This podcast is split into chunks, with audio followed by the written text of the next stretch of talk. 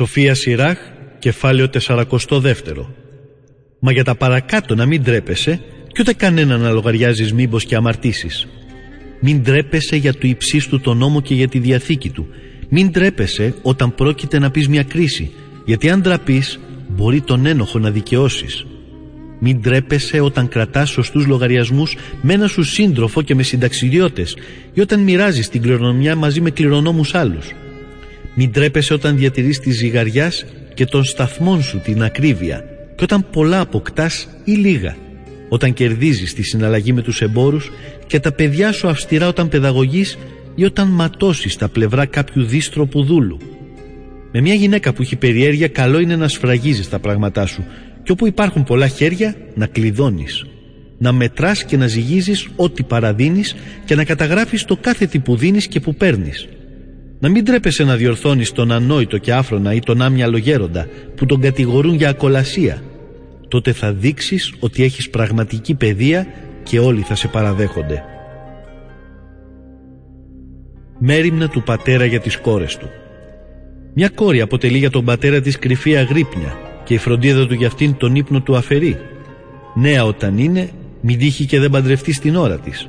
Και παντρεμένη αν είναι, μην τύχει και ο άντρας της την εγκαταλείψει. Όταν είναι παρθένα μήπως διαφθαρεί και μείνει έγκυος στο σπίτι του πατέρα της. Όταν είναι με τον άντρα της μήπως και παραβεί τον όρκο του γάμου και όταν αποκατασταθεί μήπως και μείνει άτεκνη. Να φυλάς με αυστηρότητα την πεισματάρα κόρη σου μήπως και μπροστά σε όλους εντροπιάσει. Μήπως περίγελο σε κάνει τον εχθρόν σου και μες στην πολιτεία σε συζητούν και σε διασύρουν στο λαό. Οι γυναίκες το βλέμμα σου μην προσιλώνει σε κανενός την ομορφιά και με γυναίκες μη συναναστρέφεσαι.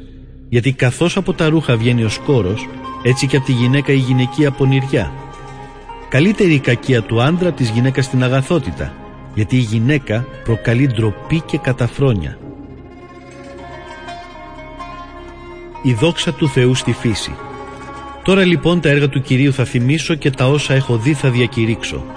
Τα έργα του Κυρίου έγιναν με το λόγο του όπως ο ήλιος λάμποντας τα σύμπαντα φωτίζει, έτσι και του Κυρίου το έργο είναι γεμάτο με τη δόξα Του.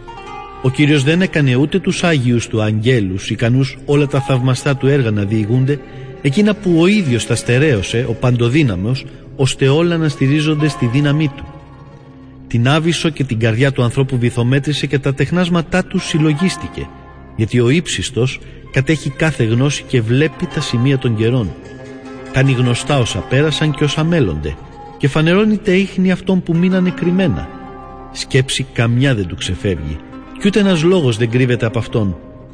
Τα μεγαλειώδη έργα της σοφίας του μετάξι τοποθέτησε και πριν από τους αιώνες και ως την αιωνιότητα είναι ο ίδιος. Τίποτα δεν προσθέθηκε σε αυτόν και τίποτα δεν του αφαιρέθηκε και κανενός δεν χρειάστηκε τη συμβουλή. Πόσο αξιοζήλευτα είναι τα έργα του όλα, ως και η σπίθα η πιο μικρή που γίνεται να δεις. Αυτά όλα ζουν και αιώνια παραμένουν και για την κάθε ανάγκη όλα φυλάγονται. Όλα είναι ζευγαρωτά. Το ένα αντίκριστο άλλο και τίποτα δεν έφτιαξε λυψό ο Κύριος.